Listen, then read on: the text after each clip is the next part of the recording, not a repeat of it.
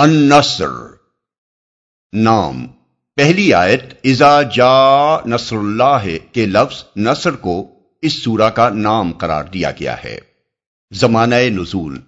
حضرت عبداللہ بن عباس رضی اللہ عنہ کا بیان ہے کہ یہ قرآن مجید کی آخری صورت ہے یعنی اس کے بعد کوئی مکمل صورت حضور صلی اللہ علیہ وسلم پر نازل نہیں ہوئی۔ مسلم، نسائی، تبرانی، ابن ابی شیبہ، ابن مردوئے مختلف روایات سے معلوم ہوتا ہے کہ اس کے بعد بعض آیات نازل ہوئی ہیں، لیکن اس امر میں اختلاف ہے کہ قرآن کی وہ آیت کون سی ہے جو حضور پر سب سے آخر میں نازل ہوئی۔ بخاری و مسلم میں حضرت برا بن عازب کی روایت یہ ہے کہ وہ سورہ نساء کی آخری آیت یستفتون کا قل اللہ یفتی کم فل ہے۔ امام بخاری نے ابن عباس رضی اللہ عنہ کا قول نقل کیا ہے کہ آیت ربا یعنی جس آیت میں سود کی حرمت کا حکم دیا گیا ہے، قرآن کی سب سے آخری آیت ہے۔ اس کی تائید ان روایات سے بھی ہوتی ہے جو امام احمد، ابن ماجہ اور ابن مردوئے نے حضرت عمر سے نقل کی ہے۔ مگر ان میں یہ نہیں کہا گیا ہے کہ یہ آخری آیت ہے، بلکہ حضرت عمر رضی اللہ عنہ کا قول یہ ہے کہ یہ سب سے آخر میں نازل ہونے والی آیات میں سے ہے۔ ابو عبید نے فضائل قرآن میں امام زہری کا اور ابن جریر نے اپنی تفسیر میں حضرت سعید بن مسیب کا قول نقل کیا ہے کہ آیت ربا اور آیت دین یعنی سورہ بقرہ رکو اڑتیس اور انتالیس قرآن میں نازل ہونے والی آخری آیات ہیں۔ نسائی ابن مردوے اور ابن جریر نے حضرت عبداللہ بن عباس رضی اللہ عنہ کا ایک دوسرا قول یہ نقل کیا ہے کہ وتقو یومن ترجعون فی ہے البقرہ دو سو اکاسی، قرآن کی آخری آیت ہے۔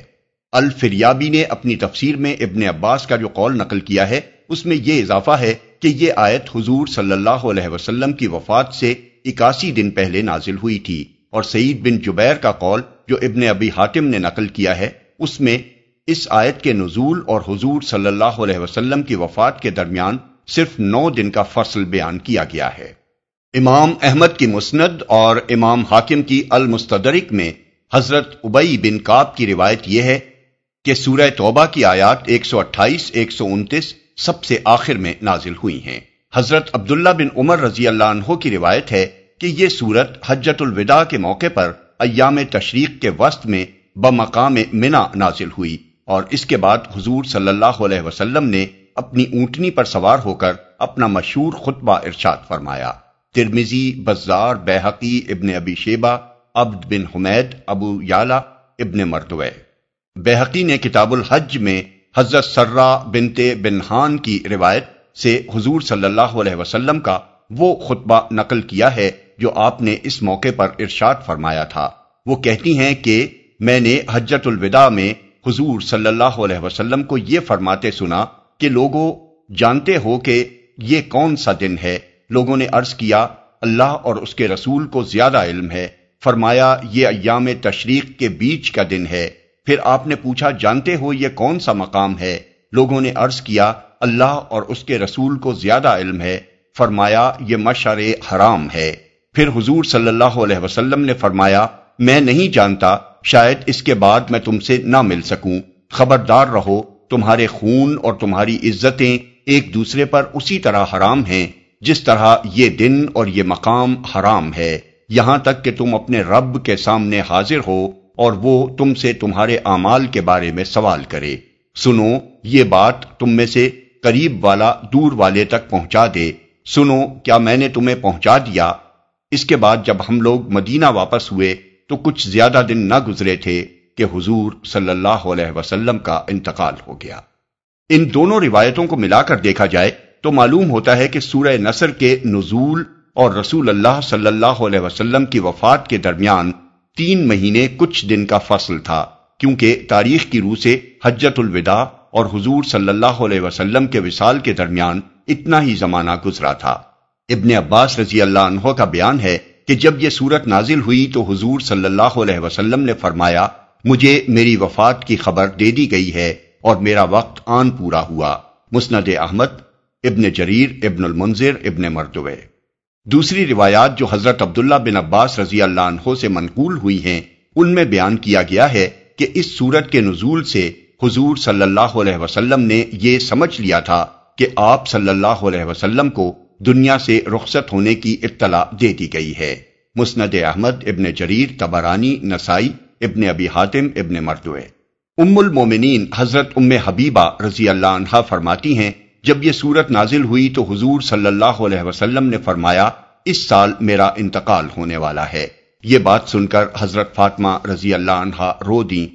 اس پر آپ صلی اللہ علیہ وسلم نے فرمایا، میرے خاندان میں سے تم ہی سب سے پہلے مجھ سے آ کر ملو گی یہ سن کر وہ ہنس دیں۔ ابن ابی حاتم، ابن مردوے۔ قریب قریب اسی مضمون کی روایت بحقی نے ابن عباس رضی اللہ عنہ سے نقل کی ہے۔ ابن عباس رضی اللہ عنہ فرماتے ہیں کہ حضرت عمر رضی اللہ عنہ مجھے غزوہ بدر میں شریک ہونے والے بڑے بڑے شیوخ کے ساتھ اپنی مجلس میں بلاتے تھے۔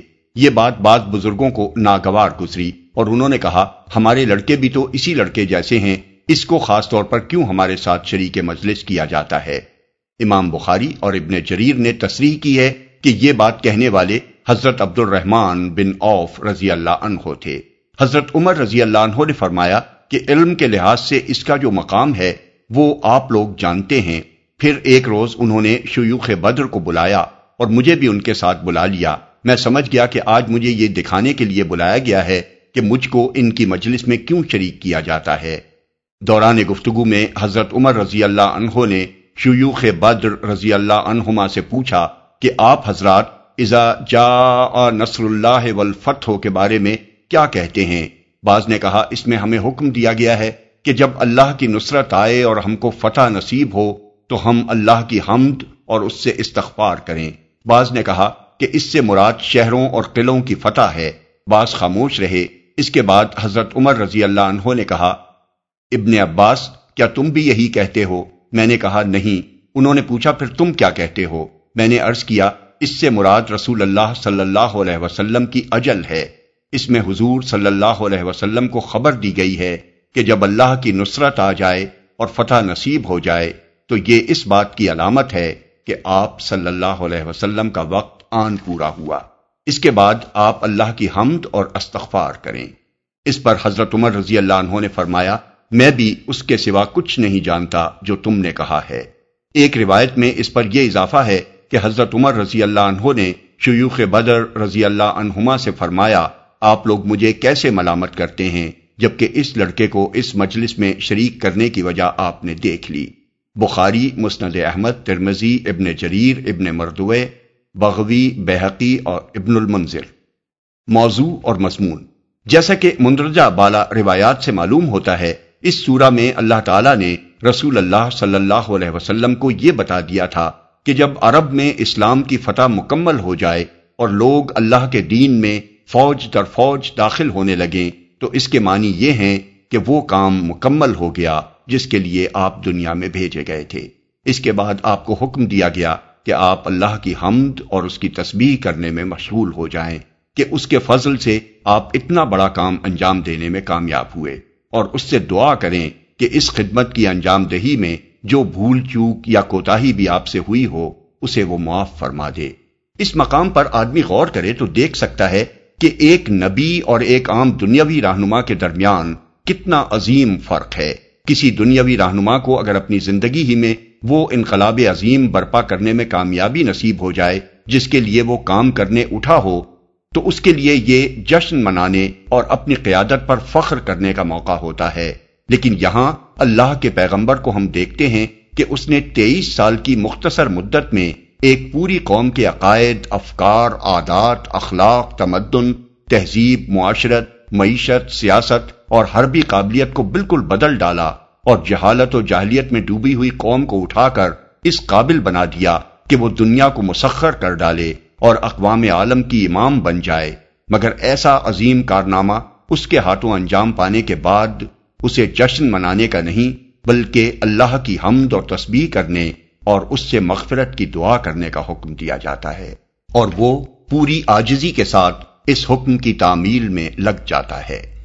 حضرت عائشہ رضی اللہ عنہ فرماتی ہیں کہ رسول اللہ صلی اللہ علیہ وسلم اپنی وفات سے پہلے سبحان و بے حمد کا استخر کا و اطوب علیہ کا بعض روایات میں یہ الفاظ یہ ہیں، سبحان اللہ و بے حمد ہی استغفر اللہ و اتوب الیہ۔ کثرت سے پڑھا کرتے تھے۔ میں نے عرض کیا، یا رسول اللہ، یہ کیسے کلمات ہیں جو آپ نے اب پڑھنے شروع کر دیے ہیں؟ فرمایا، میرے لیے ایک علامت مقرر کر دی گئی ہے کہ جب میں اسے دیکھوں تو یہ الفاظ کہا کروں، اور وہ ہے ازا جا نصر اللہ والفتح ہو مسند احمد، مسلم، ابن جریر، ابن المنظر ابن مرتوے اسی سے ملتی جلتی بعض روایات میں حضرت عائشہ رضی اللہ عنہ کا بیان ہے کہ آپ صلی اللہ علیہ وسلم اپنے رکوع و سجود میں بکثرت یہ الفاظ کہتے تھے سبحان اللہ و بحمد کا اللہ لی۔ یہ قرآن یعنی سورہ نصر کی تعویل تھی جو آپ صلی اللہ علیہ وسلم نے فرمائی تھی۔ بخاری، مسلم، ابو داود، نسائی، ابن ماجہ، ابن جری۔ حضرت ام سلمہ رضی اللہ عنہا فرماتی ہیں کہ رسول اللہ صلی اللہ علیہ وسلم کی زبان مبارک پر آپ کے آخری زمانہ حیات میں اٹھتے بیٹھتے اور جاتے آتے یہ الفاظ جاری رہتے، سبحان اللہ و بحمد ہی۔ میں نے ایک روز پوچھا کہ یا رسول اللہ، آپ کثرت سے یہ ذکر کیوں کرتے رہتے ہیں؟ فرمایا، مجھے اس کا حکم دیا گیا ہے۔ پھر آپ نے یہ صورت پڑھی، ابن جریر۔ حضرت عبداللہ بن مسعود رضی اللہ عنہ کی روایت ہے، جب یہ صورت نازل ہوئی تو رسول اللہ صلی اللہ علیہ وسلم کثرت سے یہ ذکر فرماتے رہتے۔ سبحانک اللہم و بحمد کا اللہ اغفر لی سبحانہ کا ربنا و بحمد کا اللہ اغفر لی ان کا انت التواب الغفور۔ ابن جریر، مسند احمد، ابن ابی حاتم۔ ابن عباس رضی اللہ عنہ کا بیان ہے کہ اس صورت کے نازل ہونے کے بعد رسول اللہ صلی اللہ علیہ وسلم آخرت کے لیے محنت و ریاضت کرنے میں اس قدر شدت کے ساتھ مشغول ہو گئے جتنے اس سے پہلے کبھی نہ ہوئے تھے۔ نسائی، تبرانی، ابن ابی حاتم، ابن مرتبہ